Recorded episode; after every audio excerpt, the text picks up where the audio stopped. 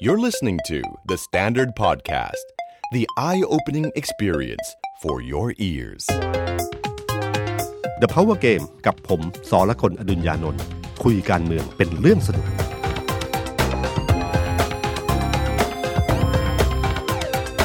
สวัสดีครับ ผมสอละคนอดุญญานนท์ สวัสดีครับ ผมพลวัตสงสกุลคอนเทนต์ครีเอเตอร์การเมืองเดอะสแตนดาร์ดสวัสดี พี่ตุ้ม สวัสดีคุณผู้ฟังครับ ครับ พี่ตุ้มครับ เมื่อวานเป็นไงบ้างครับ สนุกมากไหมครับ อยู่ในสภา อยู่ถึงเที่ยงคืน ตีหนึ่ง แต่ว่านี่คือบรรยากาศเก่าๆ ในสมัย ครับ ทำข่าวรัฐสภาในยุคที่มีการเลือกตั้ง อืม สภาก็จะดูเดือด อืม แบบนี้แหละ แล้วก็ใช้เวลาในการอภิปรายกันหลายชั่วโมง ครับ เป็นสิบชั่วโมงแปดชั่วโมงนี่คือธรรมดา แต่จริง ๆ ครั้งนี้ถ้าใครดูจากการจากสภารุ่นก่อน ครับ ๆจะถือว่าดุเดือดดุเดือดน้อยกว่านะ อืม ที่คนรุ่นใหม่หลายคนรู้สึกโอ้ทำไมดุเดือดอย่างนี้จัง อ่า ทำไมถึงอย่างนี้ แต่จริงๆอ่ะสมัยก่อนหนักกว่านี้ คุณยังไม่เคยเจอคุณนัทวุฒิใสเกลือ ครับ คุณยังไม่เคยเจอคุณสุเทพเทือกสุบรรณ คุณไม่เคยเจอคุณเนวินชิดชอบ อ๋อ คุณไม่เคยเจอพักประชาธิปัตย์ที่สมัยเป็นฝ่ายค้าน ครับ นะครับลีลามากกว่า โอ้โห นี้เยอะมากนะครับ อันนี้แค่หมัดแยบ ครับ นะครับ อืม หลายคนก็เป็นหน้าใหม่ ใช่ฮะ หน้าใหม่ที่ก็เริ่มทำหน้าที่เริ่มฝึกวิชา อืม อ่า ก็คนก็อาจจะนี่ว่าโหยรุนแรงขนาด นี้ จริง ๆ แล้วพวกรายครามเนี่ยคุณเฉลิมอยู่บำรุงเนี่ย ครับ โชคดีมากของฝั่งพักร่วมรัฐบาล อืม เพราะว่าท่านไม่ได้เป็นสส ใช่ ถ้ามี รับ คุณเฉลิมเนี่ย โอ้โห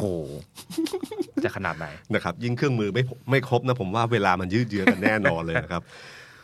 ถ้าการเมืองช่วงนี้นะครับ หลังจากที่เราได้นายกรัฐมนตรีคนใหม่ที่หน้าตาเหมือนเดิม ครับ คือ ผม พลเอกประยุทธ์จันทร์โอชา เรียบร้อยแล้วนะครับ เมื่อคืนเท่าไหร่คะแนนเท่าไหร่นะห้าร้อย ห้าร้อยท่วนเลยฮะ ครับ เขาก็เปรียบเป็นท่านนายกห้าร้อย ครับ ก็ตัวเลขห้าร้อย กลมๆ ก็ได้ ครั ห้าร้อย บ พอดีเลย ครับผม นะครับ ถ้าถ้าคุณสิริพงษ์ไม่งดออกเสียงก็จะเป็นห้าร้อยหนึ่ง 501 ก็ค่อยรอดไปหน่อย ครับ นะครับครับ แต่แต่ภาพรวมถ้าผมอธิบายนิดหนึ่งนะครับ ว่าการเมืองจากบรรยากาศของเมื่อวาน ก่อนถึงเมื่อวานเนี่ยมันจะมีช่วงประมาณสักสี่ห้าวัน ก่อนที่จะมีการประชุมสภา เลือกนายกรัฐมนตรี ครับ บรรยากาศช่วงนั้นเราจะเห็นชัดเลยนะครับ ว่ามันเป็นเกมช่วงโค้งสุดท้ายเพราะเวลามันบีบ เวลาคือเวลาเล่นเกมเนี่ยครับเกมที่เวลามันบีบเนี่ย มันอยู่ที่ว่าใครได้เปรียบของเวลานั้น ตอนที่เริ่มต้นเนี่ยประชาธิปัตย์ได้เปรียบ โดยใช้เงื่อนไขเวลาทำให้คุณชวนหลีกภัยได้เป็นประธานสภา ครับ ใช่ไหมครับ แต่ในช่วงพอพรพักพลังประชารัฐพลิกเกมอย่างที่ผมเคยเล่าเมื่อครั้งที่แล้วว่า พอพลิกเกมว่าเขาล้มดิวแล้วตัดสินใจเลือกนายกก่อน อืม โดยบอกว่าผมมีเกินหนึ่งสองหกบวกกับวุฒิสมาชิก อีกสองร้อยห้าสิบ ก็จะเกินครึ่งหนึ่ง ครั แล้ บ ว ผม นะครับ สามารถได้เป็นนายก แล้วพอเป็นนายกเราค่อยต่อรอง อ่า เกมนี้ก็จะพลิกเกมไปทันที มันทำให้ประชาธิปัตย์เนี่ยอยู่ในจุดที่ต้องกดดันหนักมาก ครับ จากจุดที่เหมือนกับได้เปรียบ เช่นเดียวกับภูมิใจไทย ซึ่งเป็นพรรคการเมืองที่ไปผูกกับประชาธิปัตย์ ครับ แล้วก็มีเงื่อนไขอันหนึ่งที่ประกาศก็คือว่า จะไม่เป็นรัฐบาลเสียงข้างน้อย ใช่ครับ ฉะนั้นถ้าคุณประยุทธ์เนี่ยรวมเสียงคือพรรคพลังประชารัฐรวมเสียงได้ไม่ถึง 250เนี่ยภูมิใจไทยถ้ารักษาคำมั่นนั้น เขาก็ต้องจำใจที่จะไม่ยกมือให้คุณประยุทธ์ ครับ ใช่ไหมครับ แต่พอประชาธิปัดลงมติกัน แล้วก็ด้วยคะแนน 61 ต่อ ครับผม 16 ร่วมรัฐบาล ฮะ ด้วยเหตุผลที่ว่างราวกับมหาสมุทร นะครับ คือ จริงๆเขามีสามข้อนะครับพี่ตุ้ม คือสามข้อนั้นเป็นสามข้อเงื่อนไขที่ใครคือฟังแถลงแล้วรู้เลยครับว่าผมใช้คำว่าอะไรสีข้างถลอกอะ อืม นะครับเพราะใช้เงื่อนไขสามอันก็คือหนึ่ง ไม่ทุจริตนะฮะ ครัทุบ จริตเขาจะทบทวนออกทันที สอง สองจะต้องมีนโยบายของเขาก็คือประกันรายได้เกษตรกร อ่าแล้วก็มีอะไรเรื่อง แล้วก็ แก้ สาม จน ที่ อะไรเนี่ยใช่ไหมครั อ่า บ ใช่ฮะ ครับ แล้วก็ข้อสามเขาชูเป็น แก้ ค ไข วามชอบธรรมทางการเมืองก็คือการแก้ไขรัฐธรรมนูญ แต่ไม่กำหนดเวลา ครับผม คือพอไม่กำหนดเวลาเนี่ยเอ่อถ้าประกาศว่าจะแก้ไขรัฐธรรมนูญเนี่ยมันหมายถึงว่าภายใน 4 ปี อาจจะเป็นปีทีสี่4 ก็ได้นะครับ ซึ่งซึ่งจริงๆเอ่อพรรคการเมืองทั่วไปเขาจะดึงไปช่วงท้ายๆเพราะเขากลัวว่าจะเป็นความขัดแย้งใช่ไหมฮะ อ๋อครับ จะรักษาอำนาจให้ได้ก็คือพยพยายามไว้ตอนท้ายๆ ซึ่งถ้าประชาธิปัตย์ยอมตามเกมนี้ก็รู้เลยว่าอ๋อจริงก็คือร่วมรัฐบาล เพราะปีสามปีสี่อะหาเหตุผลออก หรือหาเหตุผลทะเลาะหาเหตุผลอะไรได้หมดเลยครับ ครับ ปีสามปีสี่นี่หมูไม่กลัวน้ำร้อนแล้ว ครับ นะ ผม ครับ ฉะนันประชาธิปัดพอให้เหตุผลมาด้วยคะแนน60 61 ต่อ 16 มันชัดเจนว่าจริงๆคือ ส่วนใหญ่แล้วอยากเข้าร่วมรัฐบาลนะฮะชัดเจนมากนะครับ ผมอยู่ที่ประชาธิปัตย์ในก่อนที่เขาจะเลือกด้วย ครับ จริง ๆ ยังไม่ต้องเข้าห้องประชุมก็ได้นะ เพราะว่ากลุ่มคุณถาวรเนี่ย คุณอิสระสมชายบอกกับนักข่าวเลยว่าอ่ะมติพักจะเป็นยังไงก็ไม่รู้อะแต่ว่ามี ยี่ ส สิบเจ็ด ส เสียง อย่างน้อย 27 เสียง ครับ ที่พร้อมจะยกมือโหวตให้คุณประยุทธ์ อ้าว 27 ก็เกินครึ่งแล้วนะ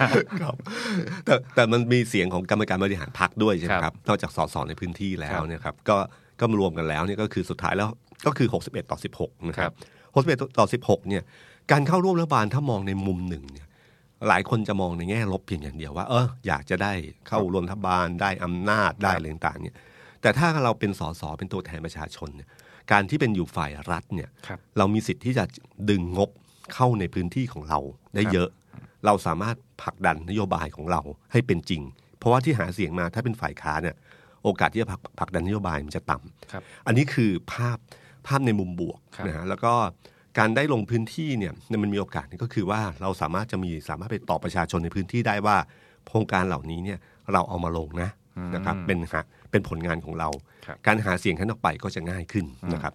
นี่คือสิ่งในมุมบวก แต่ในแง่ในแง่หนึ่งจริง ๆ ก็คือว่ามันมีการเจรจาต่อรอง เพื่อให้ได้กระทรวงที่เขาต้องการเข้ามา สุดท้ายประชาธิปัตย์เนี่ยคงเจรจาระดับหนึ่งแล้วว่าได้กระทรวงที่ต้องการ ครับ นะครับดิวเดิมยังคงอยู่ ครับ นั่นคือที่มาของการยกมือให้กับพลเอกประยุทธ์ อืม แต่ก็นำมาสู่ความอึดอัดของคนหนึ่งก็คือคุณอภิสิทธิ์ เวชชาชีวะ ครับนะ ซึ่ง ครับ ท่านไม่ตอบอะไรเลย ตั้งแต่ ครับ ช่วงที่มีข่าวว่าจริง ๆ สัญญาณว่าประชาธิปัตย์จะไปร่วมกับพรรคพลังประชารัฐเนี่ยมีตั้งแต่ชัด อืม ที่สุดคือวันที่เขาแห่ขันหมากกันไปที่พัก ครับ คุณแกนนำพักคุณอุตตมะคุณสนธิรัตน์ไป เต็มที่ เต็มที่เลย มันก็ชัดในระดับ ไม่ต้องจะเดากันแล้วว่าไปแน่ แต่วันนั้นได้เจอแค่เลขาธิการพรรค ครับ ประชาธิปัตย์เนี่ยฟอร์มสูงมากก็คื ย อ อด หัวหน้าพักอะไรก็ไม่อยู่ มันเหมือนกับเอ่อครึ่งครึ่งๆกลางๆ ดึงอำนาจต่อรอง ครับ ไว้ที่ตัวเอง แต่พอคะแนน 61 ต่อ 16 เรารู้เลยว่า มันคือปฏิปริยาปากแข็งแต่ขาสั่น คือปะคือคือคือตัวเองก็บอกว่าไม่เราจะไม่อะไรอย่างเงี้ยเราจะไม่ดิวกระทรวงเราจะอะไรอย่างเงี้ยนะครับ อ่า ทั้งหมดทั้งหลายทั้งปวงแต่พอ 61 ต่อ 16 รู้เลย ชัดเจน ครับจริงๆ คือใจอย่างหนึ่งแต่ปากอีกอย่างห ครั นึ่ บ งที่ผมบอกว่าการเมืองบางทีมันอย่าดูการสับขาหลอกนะฮะแบบ ให้ นี้ ดูลูกบอลใช่ไหม ให้ดูลูกบอลไว้ นะครับว่าดูที่ผ่านมาเป็นยังไงบ้าง คุณพิสิทธิ์ยังไงครับพี่ตุ้ม คุณพิสิทธิ์เนี่ยครับผมว่าวันนั้นเนี่ยเขาเลือกช็อตที่สวยนะครับก็คือพอหลังจากโหวตเสร็จก็ไม่พูดอะไร แล้วก็รอให้เกิดประชุมสภา ครับ ให้มีแล้วก็ลงมาแถลงข่าว ภาพที่เราเห็นเนี่ยที่เราเห็นแค่คุณพิสิทธิ์ แต่ที่ผมเห็นมีภาพที่เขาจับไปที่ตรงบันได ค่ะ เราจะเห็นว่าสสทุกคนมายืนรอเต็มเลยว่า คุณอภิสิทธิ์ จะ จะ พูด แถลงว่าอะ ค ไร รับ สปีดของคุณอภิสิทธิ์เป็นสปีดที่ดีมากนะครับสำหรับผมในเชิงที่ถ้าใครสนใจในเรื่องของการการพูดหรือการวาทศิลป์ในเรื่องเหล่านี้ แม้ว่าคำสุดท้ายแล้วมันอยู่ที่3ามสี่บรรทัดสุดท้าย มันอยู่แค่นาทีสุดท้ายนั่นเองบอก ครับ ว่าตัดสินใจยังไง แต่ไล่เรียงเหตุผลมา ซึ่งผมว่าคุณอภิสิทธิ์ไล่เรียงเหตุผลได้ดีนะครับไล่เรียงตั้งแต่เรื่องของ เอ่อจุดยืนของตัวเองเรื่องของเออพูดถึงการที่ประสบมาในช่วงเลือกตั้ง ครับ เจออำนาจรัฐ เจอการใช้เงิน ครับ แล้วพูดถึงจุดยืนของเขา เพราะว่าที่สำคัญที่สุดจุดยืนของเขาในการที่ปราศัยหาเสียงในฐานะหัวหน้าพรรคประชาธิปัตย์คือไม่เอาพรรคเพื่อไทยนะ ค ค รั รั บบ และก็ไม่รับเรื่องการสืบทอดอำนาจ ครับ ก็คือไม่หนุนพลเอกประยุทธ์เป็นนายก ครับ นั่นคือจุดยืนที่ชัดเจน ครับ แม้ว่าจะไม่ใช่มติพัก แต่เมื่อหัวหน้าพักประกาศไปแล้ว ถ้าเขาจะให้เขาต้องไปยกมือด้วยเนี่ย อืม ผมรู้สึกว่าคุณพิสิทธิ์เองเนี่ย ก็คงจะต้องรู้สึกอึดอัด และรู้สึกว่ามันเป็นการเสียคำพูด ซึ่งมีท่อนที่ผมชอบ ครับ ที่สุดของคุณอภิสิทธิ์ในในช่วงนี้ก็คือว่าเขาบอกว่า ถ้าผมจะเดิน เข้าไปในสภา แล้วไปโหวตส่วนมติพัก อืม ก็ทำไม่ได้ ครับ แต่ถ้าต้องเดินเข้าไปแล้วโหวตตามมติพักก็ยิ่งทำไม่ได้ใหญ่ อืม เพราะสิ่งที่สำคัญกว่ามติพักคือสัญญาประชาคม นี่ โอ้โห คม ท่องไป มาก เลยไหมครับผมคมมากอะมัน แล้วก็ ติ้งเข้าไปในใจเลย แล้วแล้วก็ที่บอกว่าอะไรนะครับบอกว่าเอ่อมันมีคนมีสสคนหนึ่งที่บอกว่าเพื่อรักษาเอกสิทธิ์ของเอ่อรักษาศักดิ์ศรีหรืออะไรทำนองเนี้ยของคุณพิสิทธิ์ก็คือเอ่ออยากให้พักอนุญาตให้คุณพิสิทธิ์งด ครับ ออกเสียง ครับ เพื่อรักษาเกียรติภูมิของคุณพิสิทธิ์ แล้วคุณพิสิทธิ์ตอบว่าเอ่อพักไม่มีหน้าที่ ต้องรักษาเกียร เกี ติ ยรติ ภูมิ รักษาเกียรติภูมิของผม ผมอะต้องรักษาเกียรติภูมิของผมเอง แล้วก็นำมาสู่การตัดสินใจลาออก ครับ มีการแวะเวียนไปถึงเรื่องของเอ่อคือจริงๆคำพูดนั้นที่พูดเอ่อพูดมาทั้งหมดเนี่ยมีหลายครั้งที่แตะเป็นเรื่องของที่พลเอกประยุทธ์ในท่าทีที่ไม่เห็นด้วย ครับ มีพูดถึงการหนังสือเรื่อง Animal Animal Farm Farm นะครับ แล้วก็บอกว่า เอ่อนึกไม่ออกว่าพฤติกรรมสืบทอดอำนาจเป็นยังไง ก็ให้รู้ว่าเนี่ยจริง ๆก็คือ หนังสือเล่มเนี้ยจะบอกชัดเจนว่า ครับ เมื่อได้อำนาจมาแล้วกับทำเหมือนทุกประการเป็นอย่างไรนะฮะนะครับ แล้วก็แต่แต่ไปเรื่อยๆแล้วก็สุดท้ายแล้วก็ตบท้ายด้วยการตัดสินใจลาออก ครับ จากสสเพื่อรักษาเกียรติภูมิของตัวเอง มีพูดถึงบาปเจ็ดประการ โชว์เรื่องของนี่ครับออกฟอร์ด คนอ่านหนังสือตัวจริเป็งนคนตัวจริงเสียงจริง ยกคำคมแต่ละอันมาใช้ได้อย่างในจังหวะเหมาะสมเป็นสปีดที่ดีมากนะครับ แล้วก็สุดท้ายก็คือการตัดสินใจลาออกนะครับ ซึ่งการตัดสินใจลาออกเนี่ยของคุณอภิสิทธิ์เนี่ยทำให้คุณมันเหมือนกับพรรคประชาธิปัตย์เนี่ยเสียทรัพยากรบุคคลไปหนึ่งคน แต่เนื่องจากคุณอภิสิทธิ์เป็นสสปาร์ตี้ลิส ครับ ฉะนันพอลาออกก็จะเลื่อนคนใหม่ขึ้นมาทัน ครับ ทีได้ ไม่เหมือนสสเขตสสเขตนี่คือถ้าลาออกก็ต้องเลือกตั้งใหม่ แล้วตั้ง ใช่ ให ไหม ม่ ครับ ครับ พอเป็นสสปาร์ตี้ลิสปั๊บก็เลื่อนมาก็ได้คุณสุทัศน์เงินหมือ เงิ น นหมื่น เสียงในสภาของประชาธิปัตย์ก็ยังคงเดิม เท่าเดิม นะครับ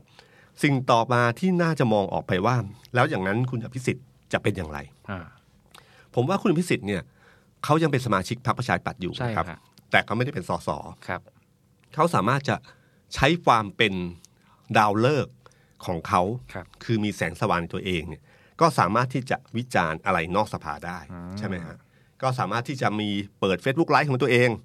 พอวันไหนรัฐบาลทำอะไรมาที่ ครั เขา บ ไม่เห็นด้วย เอาแมวมานั่งข้างๆ แล้วก็ไลฟ์ไปด้วย อันเนี้ยเรื่องนี้นะเรื่องเล็กๆเกร็ดเล็ก ครับ คุณอภิสิทธิ์พลาดเรื่องเดียวตอนตอนหาเสียงเลือกตั้ง ครับ ถ้าเขาเอาแมวเข้ามาก่อนนะ อืม เขาจะได้ฐานเสียงใหม่ กลุ่มหนึ่งที่คนนิยมแมวนี่นิยมจริงนะครับ ครับ คุณสังเกตไหมพอเอาแมวขึ้นมาเนี่ย กระแส อืม กระแสตอบรับสูงมาก คนรักแมวนี่สูงมากนะค ครั รับ บ แล้วถ้าใครรักแมวคือเพื่อนเรา อืม นะครับเอ่ออันนี้ก็เป็นเรื่องเล่นๆนะหนึ่งแต่แต่เวลาถ้าคุณพิสิทธิ์เนี่ยถ้าสมมติว่าเขาไม่เห็นด้วยอะไรเนี่ยเขาสามารถใช้ใช้ความเป็นตัวเขาเองเนี่ย ครับ วิจารณ์นอกสภาได้ รักษาภาพตรงนี้ได้ ในด้านหนึ่งก็คือยังรักษาความเป็นอภิสิทธิ์เวชชาชีวะ อยู่ในกระแสข่าวได้ ครับ ตลอดนะครับ แล้วก็อันที่สองในมุมหนึ่งเนี่ยถ้าคุณพิสิทธิ์มองเกมนี้ว่าเป็นเกมสั้น คือรัฐบาลชุดนี้อายุคงไม่ยาวนานนัก และถ้าสุดท้ายแล้ว ภาพลักษณ์ของรัฐบาลไม่ดี อืม คุณอภิสิทธิ์จะเป็นทางถอยที่ดีของประชาธิปัตย์ ครับ และเป็นโอกาสใหม่ของคุณอภิสิทธิ์ทันที ผมนึกถึงแบบประวัติศาสตร์การเมืองก็คงจะเป็นเหมือนกับเสรีไทยอะครับคือรัฐบาลไทยไปร่วมสงครามใช่ไหม ครับผม ครับ แล้วก็จะโดนถ้าพอแพ้สงครามเสร็จ มันไทยก็คงจะโดนเหมือนประเทศอื่น ใช่ครัๆบแต่บังเอิญมีเสรีไทย อืม ที่ไปร่วมกับพันธมิตรอยู่ ครับ ก็กลายเป็นเราเนี่ยไม่ได้เห็นด้วยกับสงครามนะ อ่าน นะเราอยู่ฝั่งนี้นะครับ ผม นี่ก็เป็นทางถอยทางหนึ่งได้ อ๋อ ก็หมายถึงว่าถ้าสมมติว่าวันหนึ่งประชาธิปัตย์เอ่อรัฐบาลพลเอกประยุทธ์ย่ำแย่ ครับ โดนโจมตีภาพพจน์เสีย ครับ พระประชาธิปัตย์วันหนึ่งถ้าจะต้องลาออก หรืออะไรก็ตามที หรืออะไรก็ตามที แล้วเปลี่ยนมาเป็นคุณวิสิทธิ์กลับมาเป็นนายกอีกทีหนึ่ง ครับ นะครับภาพมันก็ไม่เหมือนเดิม เพราะว่าไม่ใช่ประชาธิปัตย์นะคุณวิสิทธิ์คือคนที่เคยที่ไม่เห็นด้วยกับการสืบทอดอำนาจมา มันก็มีโอกาสในทางการเมืองเกิดขึ้นใหม่อีกครั้งหนึ่งได้นะครับ เป็นการถอยเพื่ออาจจะก้าวต่อไปอีกครั้ง ครั ห บ นึ่ง อาจจะเป็นการถอยเพื่อรุกครั้งใหญ่ของคุ ค ณ รับ พิสิทธิ์เพราะว่าเอ่อยุทธศาสตร์ของการต่อสู้ไม่จำเป็นที่เราต้องรุกทุกครั้งนะครับ ครับผม การรับที่ดีอาจจะเป็นการรุกที่ดีอย่างหนึ่งเหมือนกันในอนาคตนะครับ นี่คือภาพของคุณพิสิทธิ์ที่เกิดขึ้นในเช้าของวันที่ก่อนที่จะเปิดสภา า เลื วั อก ที่ นายก 5มิถุนายน ใช่ฮะ นั่นคือช่วงที่พีคที่สุด ก่อนที่ ตอนนั้นสสเขาก็อภิปรายกันอยู่ ครับ อภิปรายกันเรื่องคุณสมบัตินายก แต่ว่าจุดสนใจของสื่อมวลชนก็คือคุณอภิสิทธิ์ในการ โอ้ แถ โหหลงค ลาย รั้งสำคัญ ใช่ครับ แล้วก็ไลฟ์ครั้งนั้นก็เป็นเป็นที่พอพูดเสร็จปั๊บก็เดินออกไปเลย เลือกไปเลยขึ้น ไม่ รถ ตอบ ป อะไรเลย ไม่ตอบอะไรทั้งนั้น ครับ แล้วก็ขึ้นรถออกจาก TOT ไปเลย อืม ครับ แล้วจากนั้นพอในสภาเนี่ย ครับ โอ้โหบรรยากาศในสภา ตัดกสลับมานุกมาก ที่สภาโอ้โห นะครับ จริง ๆ อ่ะ ชอบ ครั ช็อตไหนที่สุด ที่ผมอยู่สภาเนี่ย เหมือนคนคนแก่เลยพี่ตุ้ม ทำไมอ่ะ คือผมคือคุณรู้สึกว่าการเถียงกันในสภาเนี่ยเราชอบฟังตั้งแต่เด็ก อืม แล้วก็พอฟังดูก็ ครั้งนี้อย่างที่เราเกรินกันต้นกันตอนต้นรายการว่า โหในอดีตแต่ตัวพีคมีกว่านี้เยอะ ตัวพีคมีกว่านี้เยอะ แต่ว่าถ้าจะให้ให้ชอบอะส่วนตัวก็คือรู้สึกมีคนถาม มีคนมาถามมีเด็ก ๆ มาถามผมว่า เนี่ย เถียงกันเนี่ย ก็เถียงกันก็รู้นะว่าเถียงกันฟัง แต่ว่าก็สุดท้ายก็รู้อยู่ดีไม่ใช่เหรอ ว่าใครจะชนะจะมานั่งเถียงกันทำไม เสียเวลา อืม อันนี้พี่ตุ้มพี่ตุ้ม อ๋อ บอกจะบอกคนรุ่นใหม่ยังไงดีฮะ คือจริงๆเอ่อส่วนใหญ่เขาเป็นอย่างนั้นนะ ฮะ ก็คือพอพิปรายในสภาไปเรื่อยๆเนยนะครับ มันก็มีแต่ละพักเขาก็อยู่มีจุดยืนอยู่แล้วว่าเขาจะโหวตฝั่งไหน ครับ แต่บางครั้งเนี่ยนะครับ การอภิปรายในสภาเนี่ยมันจะมีผลต่อทางสังคม คนที่พูดทั้งหลายเนี่ยเขาบางทีเขาไม่ได้พูดให้ในสภาฟังอย่างเดียว เขาพูดให้ประชาชนฟัง ประชาชนในพื้นที่ประชาที่เขาเลือกเขามาหรือประชาชนทั่วไป แล้วแล้วเรื่องราวที่เขาพูดไปเนี่ยมันจะโน้มน้าวกระแสสังคม ซึ่งมันจะมีผลต่อแรงกดดันของสส ครับ ซึ่งอาจจะไม่ใช่ครั้งนี้ แต่จะมีผลต่อครั้งหน้าได้ อืม อภิปรายไม่วางใจทุกครั้งแม้โหวตเนี่ยรัฐมนตรีบางคนเนี่ยก็ได้รับการโหวตให้ผ่าน ครับ นะครับผ่านได้ แต่สุดท้ายแล้วก็นายกก็ปรับคลมอเพราะว่าสุดท้ายแล้วรู้ว่าชนะในสภา แต่แพ้ในกระแสสังคม อืม ถ้านายกคนไหนเห็นแก่ภาพพจน์โดยรวมของรัฐบาล ครับ ก็อาจจะมีการปรับคลมอได้ อืม นี่คือสิ่งที่เกิดขึ้นนะครับ นี่คือฟังก์ชันของรัฐสภาอย่างหนึ่งที่คนอาจจะไม่เข้าใจ ใช่ ไหม ครับ พี่ตุ้ม บางทีอาจจะไม่ได้หมดโหวตว่ำในสภา ครับ อภิปรายไม่วางใจนี่บางทีก็มีการโหวตว่ำบางคนนะครับ ครับ แต่บางครั้งเนี่ยก็ใช้รักษาหน้ากัน ก็ช่วยกันไป แต่ก็มีสัญญากันว่าเดี๋ยวจะปรับคลมอคนนี้อะไรอย่างเงี้ยครับ อืม ไอ้นี่คือเกมที่เอ่อเดี๋ยวต่อไปคงจะได้เห็นใน ครับ ช่วงอภิปรายไม่วางใจช่วงการอภิปรายเรื่องต่างๆ ขึ้นมานะค ครั รับ บครับ แต่ช็อตที่ แล้ว น่า พี่ ส ตุ้ น มชอบช็อตไหนอ่ะ โอ้โหมีเยอะมากเลยครั ครับ บ ในช็อตแต่ละช็อตที่เกิดขึ้นนะครับเอ่อที่ที่เป็นพักเล็กที่คือคือสสเก่าเนี่ยเราพอจะฟังออกเราจะพอจะนึกออก ครับ ว่าเขาจะพูดว่าอย่างไงบ้าง ฮะ แต่คนใหม่เนี่ยสิ อ่า เรานึกไม่ถึงหลายคน ครับ อย่างเช่นคุณเสรีพิสุทธิ์นะ อืม อืมไม้ไทสันจริง สุด ๆนะ ย ค อ รั ด บชกแต่ละไม่มีหมัดแย็บเลยนะครับ ครับ หมัดแต่ละหมัดคือหมัดทุกทั้งสิ้น นะครับ สิ่งที่เขาพูดนอกสภาทั้งหลาย พูดในการปราศัย พูดใน พู YouTube ดใน YouTube พูดอะไรต่างๆเขาเอาไปพูดในสภาด้วย ผมนึกไม่ถึงนะครับ แต่หมัดแต่ละหมัดที่ไปที่พูดถึงพลเอกประยุทธ์เนี่ยนะครับอื้อหือเขาเหมือนกับพี่พี่พูดกับน้อง ครับ แล้วก็ แล้ว ว่า เขาคิดอย่างนั้นจริงๆ แล้วก็ าเขาพูดกับน้อง นี่นี่นี่ขนาดสุภาพลงนะ ไม่ใช่สุภาพลง คือฉบับย่ออย่างเช่นพูดถึงตอนที่ไปปราบม็อบ ครับ ที่หน้าบ้านป่าเปรม อืม พลเอกประยุทธ์เป็นแม่ทัพภาคหนึ่งไม่เห็นมีอะไรเลยทำเท่าไหร่ว่าเข้าไปกับแค่คนรถสองคนเข้าไปเหมือนโชคดีที่ไม่แวะไปที่บิ๊กแดง เพราะ เพราะจริงๆในในที่เขาเล่าเรื่องเนี้ยเขาจะพูดถึงบิ๊กแดงด้วยว่าก็บอกถึงบิ๊กแดงให้เอาสมัยก่อนก็คือบอกให้เอามีอะไรบ้างเอามาสิแล้วก็จัดการสามารถปราบม็อบได้อะไรเงี้ยนะครับ หรือเรื่องต่างๆ เยอะนาฬิกาแวะทุกอย่าง แวะ แวะ ทุกอย่าง แวะเรือเหาะแวะเรื่องอะไรต่างๆ ทุกอย่างมีหมด ครับ ครบเครื่องนะครับ แล้วก็เนี่ยครับ แปลกมากแม้แต่ทั้งเรื่องของพลโทปรีชาจันทร์โอชา อืม ซึ่งพลตรีปรีชาพลโท พลโท ปรีชา ปรีชานี่ นี่เหมือนกับไอ้ยพลเอก พลเอก โทษที ปรีโทษชาทีค นะ รับ ฮะ พลเอกปรีชาเอ่อเหมือนกับรู้ข้อสอบอยู่นะค ครั รับ บ ก็ เตรียมมาเลยฮะ เตรียมมาเลยครับมาแล้วก็อ่านแถลงการณ์ให้ฟังว่า ครับผม ทำไมลูกชายถึงตั้งบริษัทโดยใช้เอ่อบ้านที่อยู่ในกองทัพภาคสามนะครับแม่ทัพภาคสามเอ่อนั่นแหละครับก็คือพลเอ่อคุณเสรีเต็มเวทแบบเสรีพิสุทธิ์นี่ใส่เต็มหมัดทุกหมัดนะฮะจนแบบ จนแบบผมรู้สึกว่า แต่เขาพลาดอยู่นิดเดียวก็คือว่าตามปกติเวลาพิปรายในสภา ตัวเด็ดๆเนี่ยเขาจะไว้ตอนค่ ครับ ำเช่นปลายในสภาสังเกตไม่มีทางยอมจบเร็วหรอกครับ อ่า เขาจะลาก ต้อง ให้ ดึง คน ช่วงละครนะฮะ ใช่ครับ ดึงให้คนกลับบ้าน ครับ แล้วไปดู ประมาณสองทุ่ม การพิปรายมันจึงถึงถึงบอกว่าการพิปรายนี้ไม่ได้อภิปรายให้ในสภาเท่านั้น ครับ เขาอภิปรายให้คนฟัง ครับ นะครับฉะนันช่วงพีคที่สุดคือทุ่มหนึ่งเนี่ยเขาจะวางตัวเด็ด ๆ ไว้ตอนนั้น ครับ คุณเสรีพิสุทธิ์อาจารย์ปิยบุตรเนี่ย ครับ ไปอยู่ตอนเช้า อืม นะครับแล้วไปอยู่ช่วงบ่าย บ่ายๆ ใช่ไหม บ่า บ่าย ย ๆ ๆต้นๆ ซึ่งจริงถ้าวางตัวดีๆอ่ะไปวางท้ายๆอ่ะช่วงท้ายจะเป็นช่วงที่พีคมากเพราะมีคนฟังสูงมากนะครับเอ่อคุณเสรีพิสุทธิ์อันหนึ่งที่ที่ถือว่าเป็นมวยใหม่ที่ท็อปฟอร์มมากนะครับโอ้โหชกแต่ละหมัดน่าน่าถูกฟ้องมากนะครับ นะครับแล้วอีกกลุ่มหนึ่งก็คือกลุ่มใหม่คือกลุ่มอนาคตใหม่ก็ร ครั อบฟัง ครับ อยู่ว่าท่าทีมไงคุณอาจารย์ปิยบุตรก็โอเค ใช้ได้เลยครับผมเป็นเป็นเหมือนกฎหมายมาตราต่าง ๆ อยู่ในหัวหมดนะครับ ผม นะครับไล่มาไม่มีสคริปต์เลยนะครับแล้วก็คุณช่อก็ก็ถือ ก็ได้ฮะ ก็ถือว่าดีเลยนะครับ ครับ เรียบเรียงแบบแบบนักข่าวนิดนึงก็คือ จดไว้เลยว่าไปพูดที่ไหนยังไงบ้างมีข้อมูลอะไรต่างๆดีมาก หมอวาโยก็ใช้ได้นะค ครั รับบ เป็นเรียกว่าครั้งแรกในการพิปรายของพรรคอนาคตใหม่ก็ถือว่าถือว่าใช้ได้เลยนะครับ มี ถือว่าเรียนรู้เร็วนะ เรียนรู้เร็วทำการบ้านดี ครับ นะครับ เนื้อหาที่พูดมามันมีข้อมูลมีอะไรต่างๆ มากมาย คุณชวนหลีกภัยเคยบอกว่าตอนเป็นสสครั้งแรกเขาไปนั่งเงียบอยู่ในสภาสามเดือน อื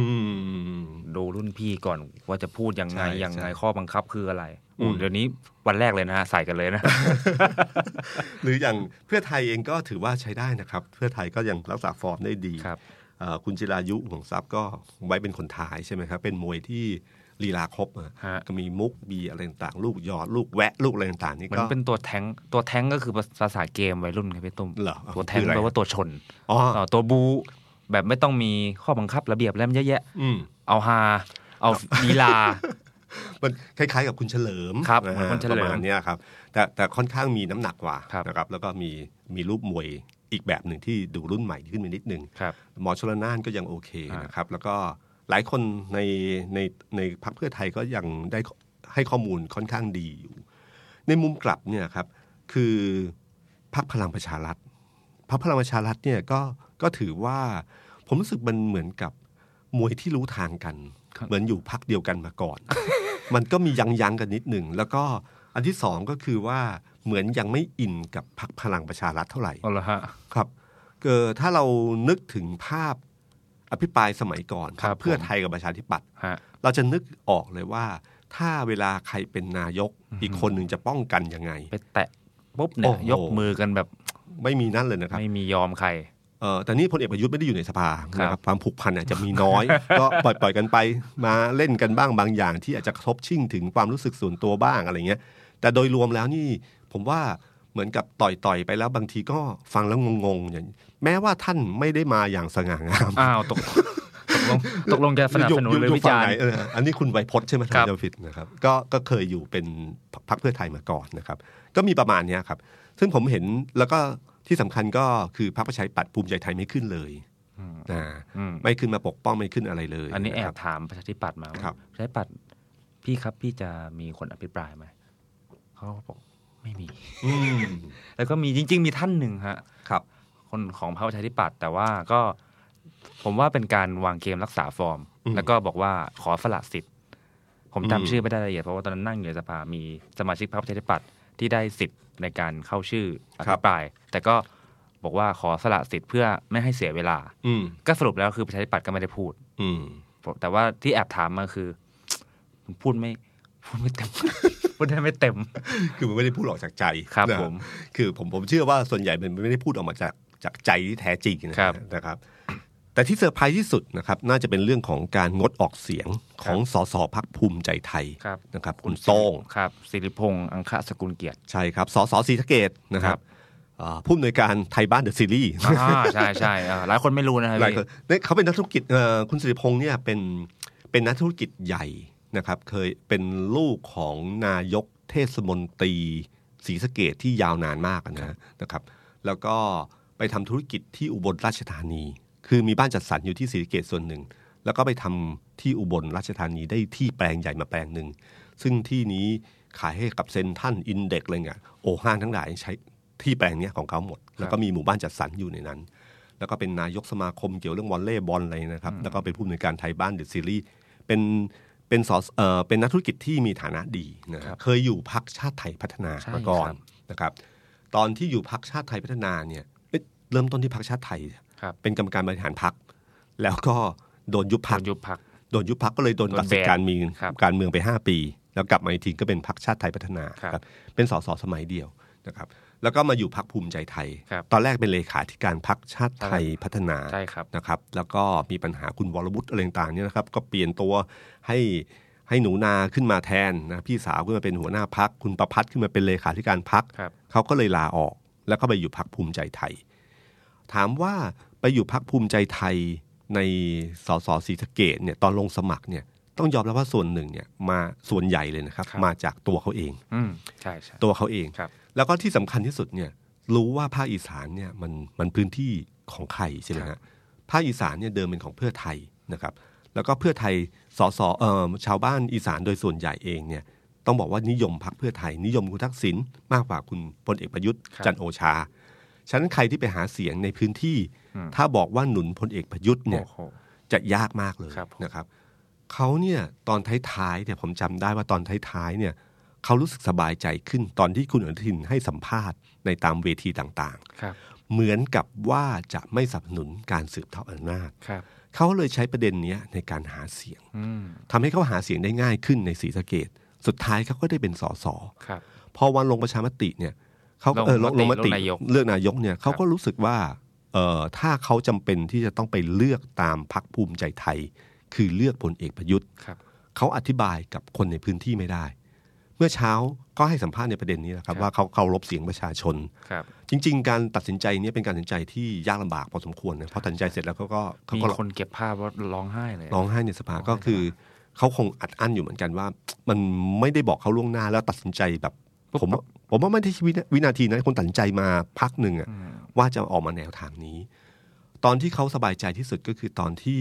พักภูมิใจไทยอะมีความเห็นร่วมกันว่าจะดันคุณอนุทินเป็นขั้วที่สาม ครับ วันเอ่อแต่พอไม่สำเร็จแล้วสุดท้ายแล้วต้องไปสนับสนุนพลเอกประยุทธ์ ครับ ซึ่งเขาเคยสัญญากับชาวบ้านไว้ ว่าจะไม่สนับสนุนการสืบทอดอำนาจ เขาก็ไม่มีทางเลือกทางใดทางหนึ่ง สุดท้ายก็เลยตัดสินใจงดออกเสียง ก็มีคนบอกเหมือนกันบอกว่าจริง ๆ แล้วเนี่ยคนเราเนี่ยเวลาที่เอ่อเจอคนอื่นๆเนี่ยเรานานๆเจอกันที ฮะ หรืออาจจะเจอสองสามวันครั้งนะครับ แต่สิ่งแต่คนที่เราเจอประจำทุกวัน คือคนที่อยู่ในกระจก คือเรามองไปในกระจก เราเห็นใครในกระจก แล้วเราสบตาเขาได้หรือเปล่า ถ้าเราสบตาตัวเราได้อย่างภาคภูมิใจ การตัดสินใจนั้นคือการตัดสินใจที่ถูกต้องนะครับ ผมไม่รู้ว่าเอ่อคุณสิริพงษ์หรือโต้งนี่เขาคิดยังไงกับเรื่องนี้นะครับ แต่เขาสุดท้ายเขาก็ตัดสินใจงดออกเสียง ซึ่งมันก็จะมีรายรับและรายจ่าย รายรับด้านหนึ่งก็มีเสียงชื่นชม ครับ รายจ่ายที่สำคัญก็คือภายในพัก อ่า เขาก็รู้อยู่ว่าอันเนี้ยเป็นการฝืนมติพัก ครับ แต่เมื่อเขาฝืนมติพักด้วยความรู้สึกของไม่มีใครคิดว่าเขาเป็นงูเห่าที่รับเงินเลยสักคนเดียว ไม่มี นะครับ ทุกคนรู้ว่าเขาตัดสินใจด้วยเรื่องเพราะอะไร ครับ แต่ฉะนั้นแต่สิ่งที่เขาต้องเจอก็คือว่าพักภูมิใจไทยจะว่าไงกับเขา ใช่ ซึ่งวันนี้ก็ได้ข่าวว่าโดนหนักพอสมควร อืม แต่ผมว่าเอ่อสักพักหนึ่งก็คงจะคลี่คลายได้นะครับ แต่อาจจะมีประเด็นบางประเด็นที่ทำให้ภูมิใจไทยเสียหายนิดนึง เพราะมันจะเป็นรอยตำหนิที่ทำให้การต่อรองเรื่องตำแหน่งรัฐมนตรีต่างๆเนี่ยอาจจะเป็นรอยตำหนิที่ทำให้พักพลังประชารัฐเนี่ย กดเอา กดเอาได้นะครับนี่นี่นี่คือสิ่งที่เกิดขึ้น ครับ แต่วันนั้นน่ะช็อตนั้นเป็นช็อตที่ทำให้การลาออกของคุณพิสิทธิ์เป็นข่าวเล็กไป เป็นรองไปเลย เป็นรองไปนะครับเพราะข่าวนี้กลายเป็นข่าวใหญ่กว่า ครับ นะครับ งานงดออกเสียง สิ่งที่น่าสนใจที่สุดของในสภาวันเมื่อเมื่อวานก็คือ ไม่ใช่พักการเมืองอื่น แต่เป็นพักการเมืองที่ชื่อวุฒิสมาชิกครับ คือ ส ใช่ไหม ว เออ เป็น เออเป็นเรา พูดไม่ออกเลย เราเราจำได้ว่ามีการบอกว่า สวเนี่ย คิดเองได้ อ่า อิสระ ครับผม มีวุฒิภาวะ ครับ ของตัวเอง ฮะ 250 คน งดออกเสียงไปหนึ่ง 249 ลงมติไปทางเดียวกันหมดเล คิยดค เห รับ มือนกันหมดเลยฮะ พลเอกประยุทธ์ จันทร์โอชานะครับ ซึ่งหลายคนบอกว่าเนี่ยมันไม่ใช่ไม่ใช่ไม่ใช่สวอิสระ แต่ ครับ เป็นพักสว อีกคนบอกไม่ใช่พักสวพักเนี่ยยังมีงดออกเสียงได้นะครับ แต่นี่คือกองทัพสวนะครับทั้งหมดซ้ายหันสนับสนุนใครพลเอกประยุทธ์จันทร์โอชาครับ ครับ ผมอะไรเงี้ยประมาณนี้ ก็คือสุดท้ายแล้วทั้งหมดเนี่ยเทเสียงไปให้กับพลเอกประยุทธ์ทั้งหมด ใช่ ทำให้พรรคการเมืองทุกพรรคชัดเจนเอ่อเข้าใจอย่างชัดเจน จริงๆ เข้าใจอยู่แล้วล่ะ แต่ภาพนี้ แต่ เป็ วัน น นี้ รู คือ ป รู ธรร ป ม ธรรมที่สุด ที่ชัดเจนว่าผมมี 250 เสียงนะครับ นะครับ แล้วก็สุดท้ายแล้วก็คือ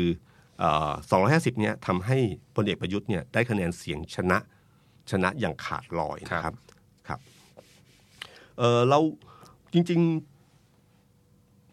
ถ้าถ้าถ้าเรื่องของสวมันไม่ใช่เรื่องที่แปลกมากนัก เพราะว่าเราก็พอรู้กันอยู่ว่ามันเป็นยังไงนะฮะ ครับ ที่มีการที่คุณสมศักดิ์เทพสุทินเคยบอกว่า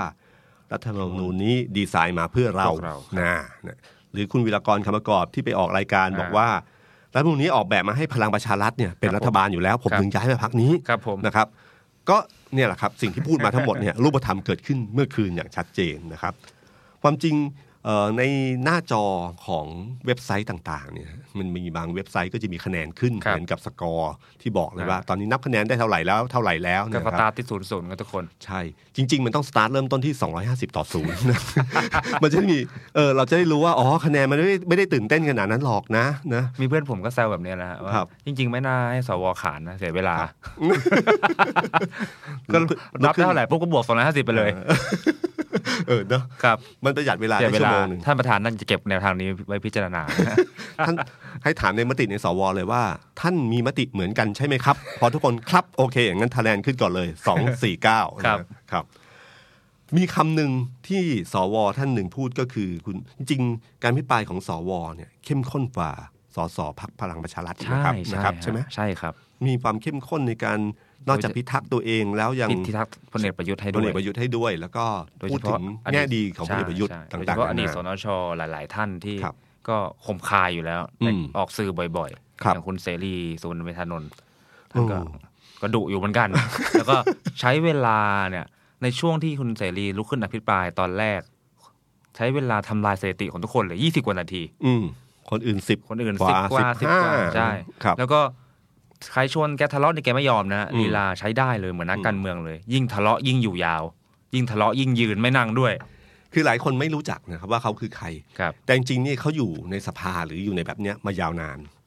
เขาเป็นทนายความ ครับ เป็นเคยเป็นเลขาธิการเหมือนกันถ้าถ้าจำไม่ผิดนะครับ สมาคมทนายความอะไรประมาณเนี้ยครับ แล้วก็เป็นคนร่างรัฐธรรมนูญปี 40 นะครับ อืมสสรสี่ศูนย์ด้วย ใช่ครับเขาเป็นคนกลุ่มเอ่อร่างรัฐธรรมนูญปี 40 ร่างรัฐธรรมนูญปี ฮะ 50 นะครับ คือฉีก 40 เสร็จแล้วก็มาร่างใหม่ นะครับ แล้วก็มาร่างรัฐธรรมนูญฉบับนี้นะครับ เอ๊ะ ไม่ใช่ ร่างรัฐธรรนูญนี้ไม่ ฮะ ใช่ไม่ใช่ไม่ใช่ครับ แต่ 50เนี่ยร่าง ครั แน่ บ ๆนะครับ แล้วก็อยู่กับ สมัยท่านก็เป็นสปทเป็นอยู่ในตำแหน่งของแม่น้ำห้าสายของ ใช่ครับ ของคอสชอะฮะ ฉะนั้นเขาอยู่ในสภาแบบเนี้ยมานาน ครับ ไม่ใช่เพิ่งเพิ่งอยู่ แต่ว่าดังในโซเชียลเนี่ยเพราะว่าวาทกรรมหรือว่าคำที่ท่านพูด ครับ ในสภาครับพี่ตุ้ม ครับ ครับ เขาโต้ตอบกับคุณจิรายุห่วงทรัพย์ ครับ นะครับ ก็บอกว่าคือคุณจิรายุพยายามพูดถึงเรื่องว่าเผด็จการใช่ไหม ครับ แล้วก็คุณพรเพชรก็ให้ถอนคำพูด ครับ จิรายุก็เปลี่ยนมาเป็นเป็นว่าอะไรนะ เป็นผู้เอ่อผู้มีบุญคุณใช่ไหม ครับ ครับเขาก็ลุกขึ้นมาเอ่อทางทางจะคุณเสรีก็ออกมาพูดบอกว่า ผมอะเอ่อถึงจะนิยมก็นิยมเผด็จการประชาธิปไตยไม่ใช่ ไม่ไม่นิยมประชาธิปไตยจอมปลอม อ่าคำว่าเผด็จการประชาธิปไตยกลายเป็นคำฮิตขึ้นมา ครับ คำหนึ่งนะเพราะว่าคำสองคำนี้ขัดแย้งอย่างสิ้นเชิง นักรัฐศาสตร์ก็งงว่าสองคำนี้มันผสมกันเป็นหนึ่งเดียว ปนกัน ได้อย่าง งง ไรนะฮะเผด็จการ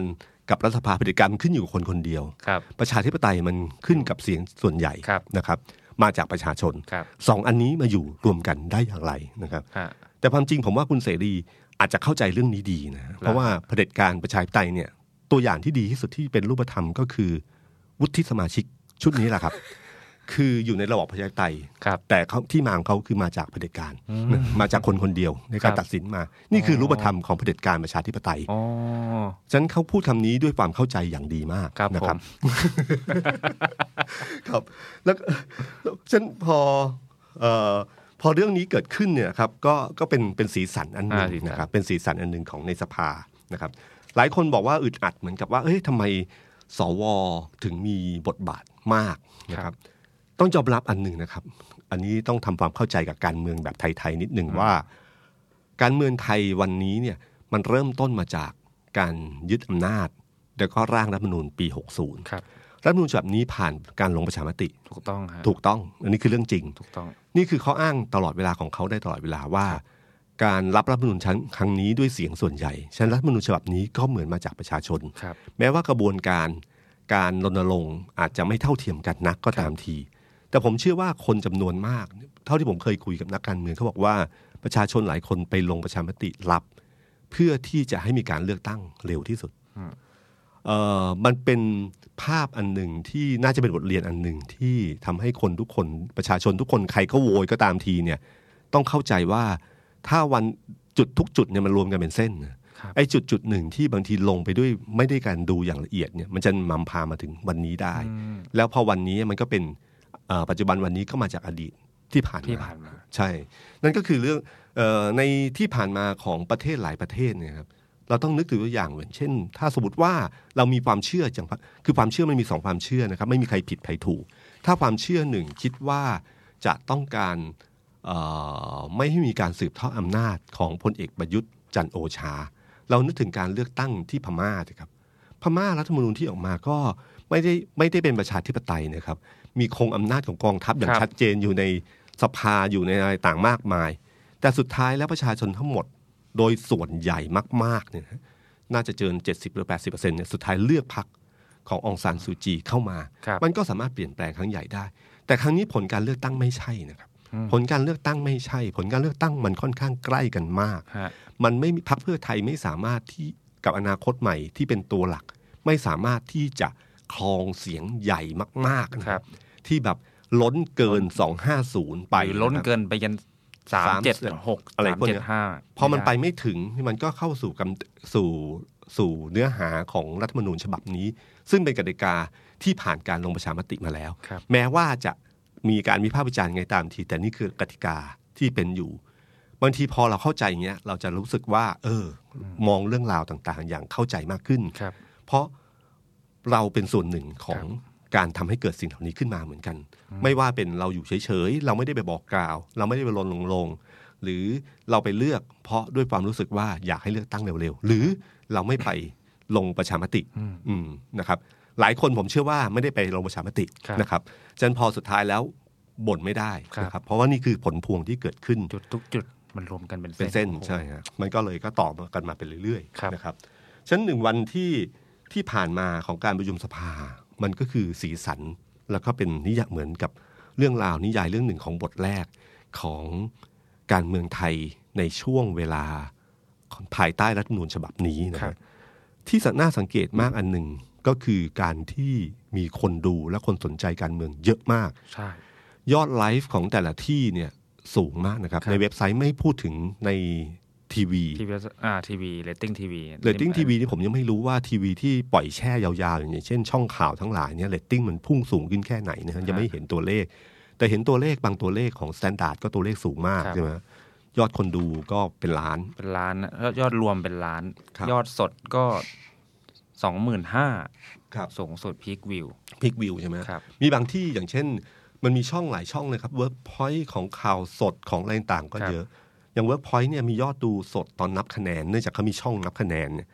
มันไปถึงเกือบสามแสน ครับ มันน้องๆแมสซิงเกอร์นะนะครับ นี่คือความเอ่อความสนใจของประชาชนที่มีต่อข่าวสารการเมืองที่เกิดขึ้น ครับ มันแสดงให้เห็นว่าเออมันเป็นมันเป็นเรื่องราวที่ผมคิดว่ารัฐบาลจะต้องคำนึงถึงเรื่องนี้ให้เยอะ นักการเมืองต้องคำนึงถึงเรื่องนี้ให้เยอะ ครับ ว่าคนที่จับตามองเนี่ยกับเรื่องเรื่องนี้มันสูงมากโซเชียลมีเดียเนี่ยในมุมหนึ่งเนี่ยมันเป็นภาพสะท้อนของความรู้สึก แต่ขณะเดียวกันมันเป็นรูระบาย ความรู้สึก ความโกรธแค้นความไม่พอใจ ครับ ฉะนันเอ่อผมเชื่อว่าส่วนหนึ่งเนี่ยเราสังเกตเห็นว่าอย่างเช่นพักอนาคตใหม่ กระแสนิยมในโซเชียลมีเดียดีดีมาก แต่พอไปให้กำลังใจธนาธรเนี่ยจะเห็นคนน้อยมาก แล้ว นะ ค ครับ นหน้าเดิม แล้วก็เป็นผู้ใหญ่ ครับ โดยส่วน เป็นผู้ใหญ่ด้วย นะครับฉะนั้นผมว่าสิ่งเหล่านี้คือมันมีรูระบาย เรารู้สึกว่าเราได้กระทำแล้ว เราได้เปลี่ยนแปลงแล้ว แล้วเราก็ไม่ได้แสดงปฏิญาณอื่นตามมา ครับ ฉะนั้นเอ่อผมว่าแม้แม้ว่าเรื่องนี้มันจะไม่ไม่ไม่ไม่มีปฏิญาณที่เป็นรูปธรรมเป็นคนที่เดินออกไป แต่ความรู้สึกที่มันอยู่ในโซเชียลมีเดียเนี่ยมันจะเป็นเรื่องราวหนึ่งที่ที่มันส่งผลกระทบเป็นลูกคลื่นไปเรื่อย ๆ ๆฮะ ซึ่งเราไม่รู้ว่ามันจะเปลี่ยนแปลงไปสู่จุดไหนได้ ครับ นะครับครับอ่ะคราวนี้เรามามองว่าถ้าเรามองก้าวต่อไป ของพลเอกประยุทธ์จันทร์โอชารัฐบาลชุดใหม่เป็นยังไงนะฮะ ถ้าตามกฎหมายขั้นตอนเนี่ย ก็ไม่มีอะไรที่จะต้องน่าเป็นห่วงแล้ว คืออ ม ก็ต่อไปอ่าท่านชวนหลีกภัยในฐานะประธานสภาจะนำชื่อพลเอกประยุทธ์ทูลเกล้าแล้วก็รอโปรดเกล้าลงมา ครับ ฮะจากนั้นก็จะมีการ ฟอร์มกรมอ ฟอร์มคอรมอเรียกว่าจัดตั้งคณะรัฐมนตรี ซึ่งไม่น่าใช้เวลานานเนาะ อันนี้ ไม่แน่ใจ คือไม่มีกำหนดเวลา แต่ว่ากฎหมายไม่มีกำหนดเวลานะพี่ตุ้มว่าจะต้องจัดคอรมอ อืม ให้เสร็จยังไง แต่แต่ผมคิดว่าพลเอกประยุทธ์คงไม่ยื้อนาน ถ้าสามารถดิวจบได้เร็ว ก็น่าจะเร็ว อืม เพราะว่าตอนนี้เนี่ยทำงานยาก อ๋อ มีคน ครม ที่รักษาการอยู่แค่ 11 คน สิบเอ็ดคน 11 คนเท่านั้นเองเคลื่อนอะไรต่างยากมาก ทีนี้เส้นแบ่งของพลเอกประยุทธ์นายกรัฐมนตรีสมัยแรก ครับ กับสมัยสองเนี่ยก็คือ ตามกฎหมายรัฐธรรมนูญเขียนว่า นับจากวันที่เข้าถวายสัตย์ปฏิญาณ อืม พอออกมาหลังเสร็จสิ้นการถวายสัตย์ปุ๊บ คอสช นั่น หมด พล สิ้น เอกประยุทธ์ที่ไม่เป็นคอสชแล้ว นั่นคือพลเอกประยุทธ์ที่ไม่มีมาตรา 44 ใช่ครับ คือพลเอกประยุทธ์ที่อยู่ใต้ การตรวจสอบถวงดุลของรัฐสภา นี่คือสิ่งที่พรรคประชาธิปัตย์บอกว่าเป็นการยุติการสืบทอดอำนาจ ครับผม ที่เข้ามาทำให้เกิดรัฐบาลให้เร็วที่สุด ครับ นะครับ ยิ่งเกิดรัฐบาลเร็วที่สุดเมื่อไหร่คอสชหมดสิ้น มาตรา44หมดสิ้น ครับ นะค ปิ รับ ดสวิตช์คอสช ครับ สร้างงานไป นะครับก็ก็เนี่ยครับก็คือพอพลเอกประยุทธ์เนี่ยแม้จะเป็นคนหน้าเดิม ครับ แต่เส้นทางต่อไปมันไม่เหมือนเดิม อืม เพราะเวลาหลังจากนี้ไปเขาต้องเผชิญกับสภาผู้แทนราษฎร ฮะ ซึ่งสภาผู้แทนราษฎรเนี่ย เราเห็น ครับ แล้วใช่ไหม ใช่แล้วใช่ไหมเขาคือที่ผ่านมา 5 ปีของพลเอกประยุทธ์เนี่ยไม่มีการตรวจสอบนะฮะมีสนชที่ผมไม่เคยเห็นอภิปรายไม่เห็นด้วยอะไรสักอย่าง ซึ่งผมอยู่ในเป็นวงการนักข่าวเลยนะครับพี่ตุ้มครับ ครับ การเข้าไปในสภาของพลเอกประยุทธ์ในฐานะ เข้าไปในสนชเนี่ย แล้วเวลาเขาพูดกับสนชเนี่ย มันเป็นลักษณะของ เสนาธิการ อืม หรือนายทหาร หัวหน้ากับลูกน้อง หัวหาพูดกับลูกน้อง ครับ พูดสอน ครับ ให้ข้อคิด ให้ตบมือให้ยังได้เล เอย อใช่ อืม ครับแล้วก็มันเป็นอารมณ์นั้น อันนี้เป็นมันจับอารมณ์ภาษากายอะไรได้ว่า นี่คือการการพูดให้ฟังแล้วคุณจะต้องฟังแต่ว่า หลังจากนี้เนี่ยมันคงจะไม่เป็นอย่างนั้นแล้ว ใช่ครับ สิ่งที่เขาต้องอยู่ในสภาหลาย ๆ อย่างอย่างเช่นละอันแรกก็คือแถลงนโยแถลงนโยบาย นโยบายแต่ไม่ต้องลงมติ ไม่ต้องลงประชามติมมติแต่ต้องอยู่ในสภา ครับผม นะครับ แล้วก็จะเจอ การอภิป จะ รายแน่นอน จะไม่อยู่ในห้องก็ตามที แต่มันใกล้มากเลยนะครับ แล้วก็มี มีช่วงเวลาบางช่วงที่ต้องอยู่ในห้องแน่นอน ครับ แล้วก็แน่นอนที่สุดพักฝ่ายค้านจะต้องยั่วยุ อืม เพราะเรารู้ว่าพลเอกประยุทธ์เนี่ย จุดโกรธ จุดเดือดต่ำ จุดเดือดต่ำนะ ฮะจุดเดือดต่ำฉะนันถ้าดุดเอ่อจุดเดือดต่ำแล้วมีพูดอะไรออกมาเนี่ยมันจะเป็นผลลบต่อเขา ครับ ฉันจะต้องโดนยั่วยุอย่างแน่นอนนะครับ แล้วก็การตั้งเอ่อพรบพรบงบประมาณจะต้องเข้าสภา ครับ นะครับ วันที่พลเอกประยุทธ์ประกาศรายชื่อรัฐมนตรี ครับ วันนั้นจะต้องมีคนอกหัก อืม ที่ไม่ได้เป็นรัฐมนตรี ฮะ ซึ่งไม่รู้ว่าในพักตัวเองหรือพักคนอื่นนะครับ ครับ ถ้าเกิดการอกหักขึ้นมา การเมืองไทยเนี่ยส่วนใหญ่ไม่มีใครตายเพราะฝ่ายค้าน แล้วฮะ ส่วนใหญ่จะตายเพราะสนิมเนื้อในต น อ๋อ ก็คือมันเกิดขึ้นมาจากข้างในความไม่พอใจและปะทุออกมาด้วยรูปแบบไหน และจะนำไปสู่การความขัดแย้งและความเอ่อลงโหวตลงมติพ่ายแพ้อะไรต่างๆเนี่ยจะเกิดขึ้นในช่วงจากจากอันนี้แหละครับ ไม่ได้มาจากอันไหนเลยนะครับ นี่คือสิ่งที่พลเอกประยุทธ์ต้องระวัง แต่เกมที่พลเอกประยุทธ์จะเล่น ผมเชื่อว่าเขาจะไม่เข้ามาในสภาเยอะนัก อืม อืมในสนามที่เขาไม่ได้ชอบเนี่ย ครับ เขาจะไม่เข้ามา ตอบกระทู้ผมก็เชื่อว่าพลเอกประยุทธ์จะไม่เข้าบ่อย ครับ จะมอบหมายจะใช้วิธีการต่าง ฮะ ๆ ซึ่งคล้ายๆ กับสมัยคุณทักษิณคุณยิ่งลักษณ์ ก็ใช้อย่างนี้ฮะ จริงๆสองคนนี้เป็นคนที่เข้าสภาน้อยนะค เข้า รับ สภาน้อยมากคุณยิ่งรักษณ์เข้าสภาน้อยมาก ตอนผมทำข่าวคุณยิ่งรักษณ์ก็เข้าสภา การตั้งกระทู้ถามนายกรัฐมนตรี คุณยิ่งรักษณ์ก็จะอาจจะใช้วิธีว่ามาที่สภา ครับ ยุกลุกขึ้นตอบอ่านในหลักการ อืม แล้วก็มอบหมายให้รัฐมนตรีที่เกี่ยวข้อง ครับ ทำหน้าที่ชี้แจง อืม กลับแล้วฮะ คือให้อยู่ในสภาน้อย เพราะว่าเขาไม่ได้เชี่ยวชาญในการตอบโต้ ครับ แต่ถ้าเป็นพรรคประชาธิปัตย์ไม่ต้องห่วงครับ โอ้คุณวิสิทธิ์ยืนหนึ่งครับผม ตอบแทนรัฐมนตรีได้ทุกคนนะครับ เพราะว่าเขามีความได้เปรียบในการใช้ศักยภาพของตัวเองนะครับ เช่นเดียวกับการแสดงวิสัยทัศน์ถ้าพูดกันอย่างให้ความเป็นธรรม สมัยคุณยิ่งรักษณ์ก็ไม่ได้ไม่ได้แสดงวิสัยทัศน์นะครับ เพราะว่าเขาพยายามหลบเรื่องนี้เหมือนกัน ใช่ พระประชาธิปัตย์เองก็พยายามยั่วยุให้มีการแสดงวิสัยทัศน์เพราะรู้ว่าเขาจะได้เปรียบถ้ามีการแสดง นี่คือการใช้จุดที่ได้เปรียบของแต่ละคนให้เป็นประโยชน์ที่สุดกับ ครับ ตัวเองนะครับเอ่อผมเชื่อว่า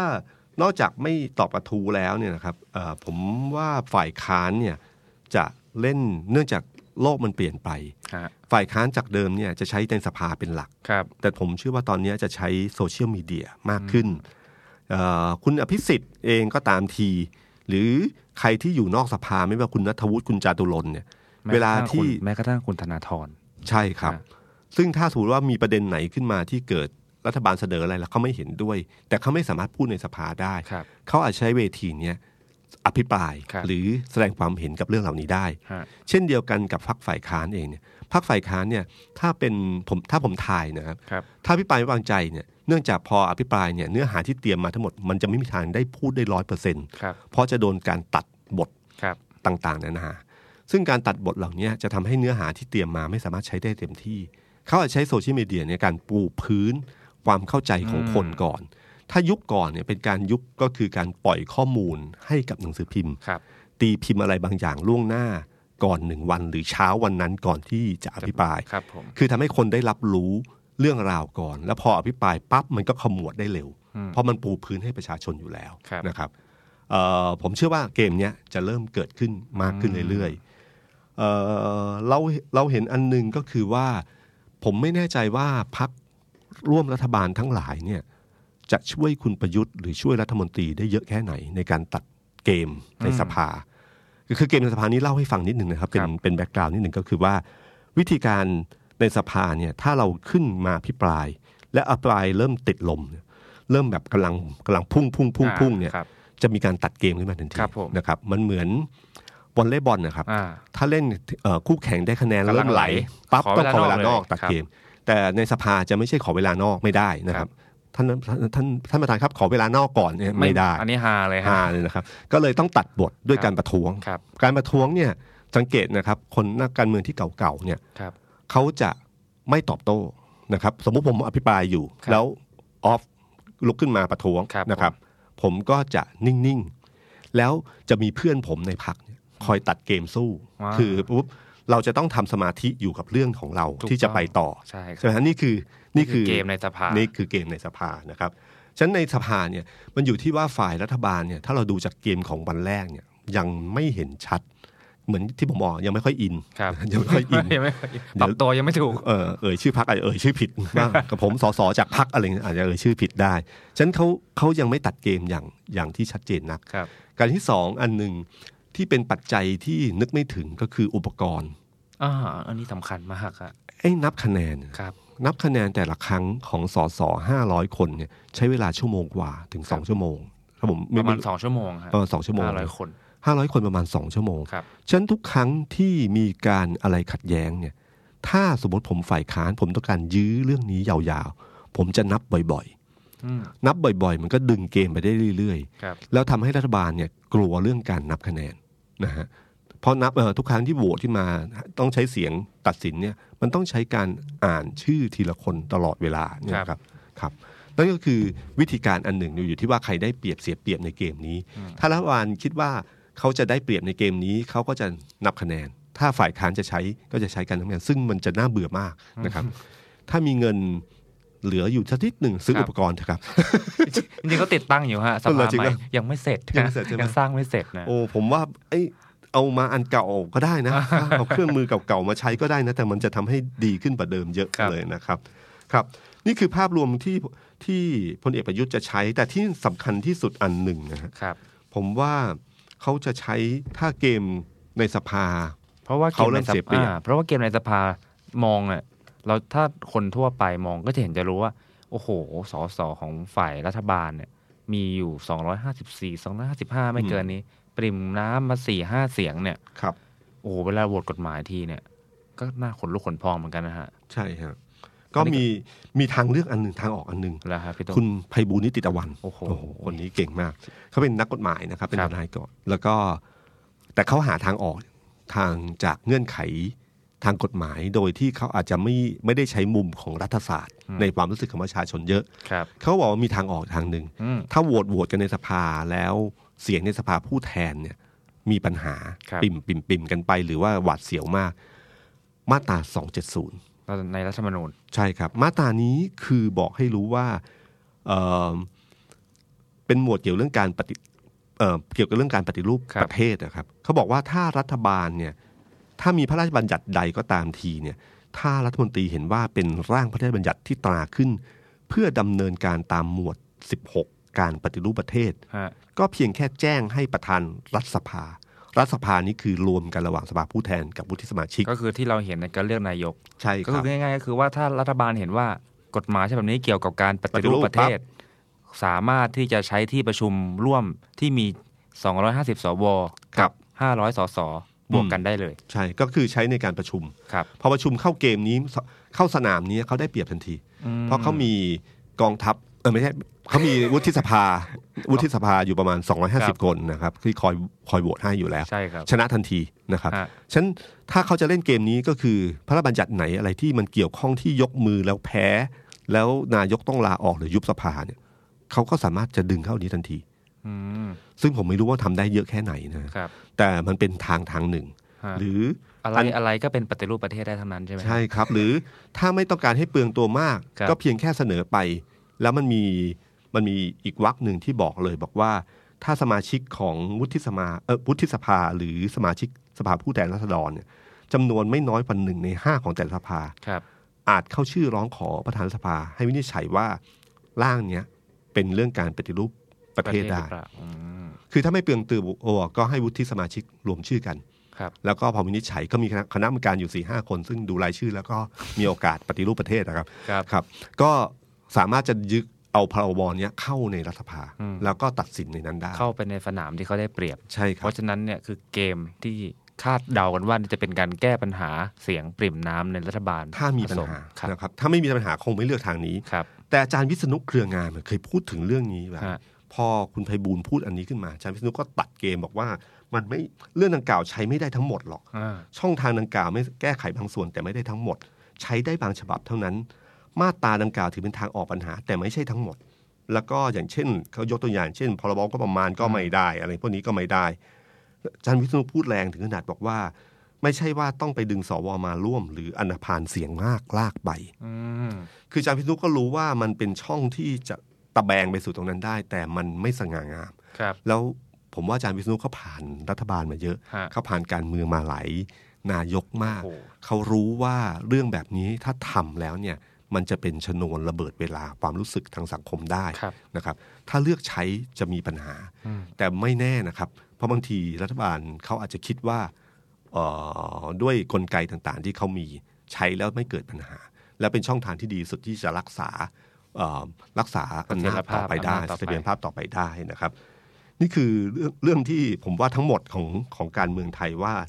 จากวันเนี้ยจะเดินไปสู่เกมใหม่ ฮะ เกมใหม่ซึ่งเป็นนายกรัฐมนตรีของคนหน้าเดิม ครับ นะคนหน้าเดิมนะครับ แล้วก็เพียงแต่ผมว่าสถานการณ์มันเปลี่ยนไปเส้นทางมันไม่ง่าย ไม่ง่ายเหมือนเดิมแล้ว ครับท่านนายกพูดถึงหนังเออพูดถึง หนังสือ หนังสือเล่มหนึ่ง Animal Farm ค นะค รั รั บบ แล้วก็มีคนพูดต่อกันเยอะเลย ใช่ครับอันนี้ก็คือคือคือตอนตอนที่ฟังตอนแรกก็งงๆอยู่ว่าทำไมท่านนายกกล้าก กล้าเอาหนังสือเล่มนี้มาเปรียบเทียบ แนะนำให้อ่าน ครับ เออผมไม่รู้ว่าท่านฟังมาหรือเข้าใจว่าเรื่องเนี้ยต้องการเปรียบเปรยว่ามันเหมือนกับการแย่งอำนาจของ สัตว์ สัตว์ อืม คือคือเรื่องเนี้ยหลายคนก็คงรู้อยู่แล้วนะครับ ก็คือมนุษย์มีอำนาจขึ้นมาฟึบ ครับ แล้วก็สัตว์ไปปฏิวัติ ครับ มนุษย์ยึดอำนาจ ครั มา บ ได้นะครับ แต่จริงๆอ่ะนิยายเรื่องนี้เป็นที่รู้กันนะครับ ครับ ว่าเป็นการเสียดสีเรื่องเผด็จการ ครับ นะฮะก็คือสุดท้ายแล้วสัตว์เนี่ยก็ใช้ในสิ่ง เออพอมีอำนาจก็ทำเหมือนกับที่เคยมนุษย์เคยมีอำนาจมาก่อน ครับ นะฮะแล้วก็เป็นหนังสือแนะนำของท่านนายก คือถ้าสมมติว่าการเมืองไทยที่ผ่านมาทั้งหลายในช่วงเวลาที่ผ่านมา คือหนังสือเล่มนี้คือ Animal Farm ที่ท่านนายกแนะนำมันก็เหมือนกับภาคหนึ่งที่ผ่านไป ตอนเนี้ยคือภาคสองของนิยายเรื่องนี้ ครับ นะ Animal Farm ภาคสองภาคหนึ่งมันจบด้วยภาพของหมู หมูซึ่งเป็นเป็นผู้นำของ Animal Farm เนี่ยอยู่ ครับ กับมนุษย์ใช่ไหมครับ มนุษย์ที่เอ่อหมูเคยบอกว่ามันไม่ดีมันแย่มัน ครับ อะไรต่างๆ แล้วมีกฎกติกาต่างๆ มากมายนะครับ ก็ภาคนั้นนะมันจบเพียงแค่นี้นะครับ ถ้าเราจำเอ่อถ้าภาคสองมันจะเริ่มต้นยังไง ภาคสองเนี่ยผมจำได้ว่าภาคหนึ่งเนี่ยมันมีคำคำหนึ่งที่เป็นคำที่ฮิตมากคือมันมีบทบัญญัติใหม่ใช่ไหมครับ ครับ มีอยู่เจ็ดแปดข้ออะไรอย่างเงี้ย ค นะ รับ แล้วมีข้อหนึ่งที่บอกว่า เขาเปลี่ยนจากเดิมที่พอเขาปฏิวัติใหม่ๆ เขาบอกว่าสัตว์ทั้งหลายล้วนมีความเท่าเทียม แต่สัตว์บางตัวมีความเท่าเทียม เปลี่ยน กว่า เป็นสัตว์ทั้งหลายล้วนมีความเท่าเทียม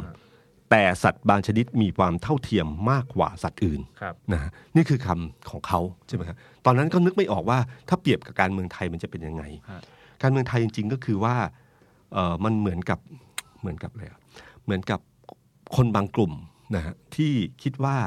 มีสิทธิ์เลือกนายกอย่างเท่าเทียมกันนะครับ แต่เขามีสิทธิ์เท่าเทียมกว่ามากกว่า เพราะว่าเขาไม่ต้องมาจากการเลือกตั้งของประชาชนนะฮะนั่นคือภาคแรกที่จบไป อ๋อ นะฮะภาคที่สองเนี่ยผมรู้สึกว่าคำคำนั้นเนี่ยก็ยังคงอยู่ ครับ แต่อาจจะเพิ่มคำคำหนึ่งว่า ไม่ว่าใครจะเคยเป็นคนเลวหรือคนไม่ดี แต่ถ้าวันนี้อยู่กับเราทุกคนเป็นคนดี นะฮะนะครับ แล้วก็ผมว่าเขาอาจจะมีแท่งลบความจำแบบ Men in Black อะ ในอินแบ็คกรับ หนัง ครับ ฮอลลีวูด ปึ๊ดขึ้นมาแล้วก็ทุกคนก็ลืมความจำอันเก่าว่า ครับ ใครเป็นใครโดนวิพากษ์วิจารณ์ในอดีตยังไง แต่มาอยู่กับเราแล้วทุกคนจะเป็นคนดี นี่คือภาค 2 ที่จะเริ่มต้น สวัสดีครับ The Standard Podcast เปิดหูเปิดตา เปิดใจ เปิดโลก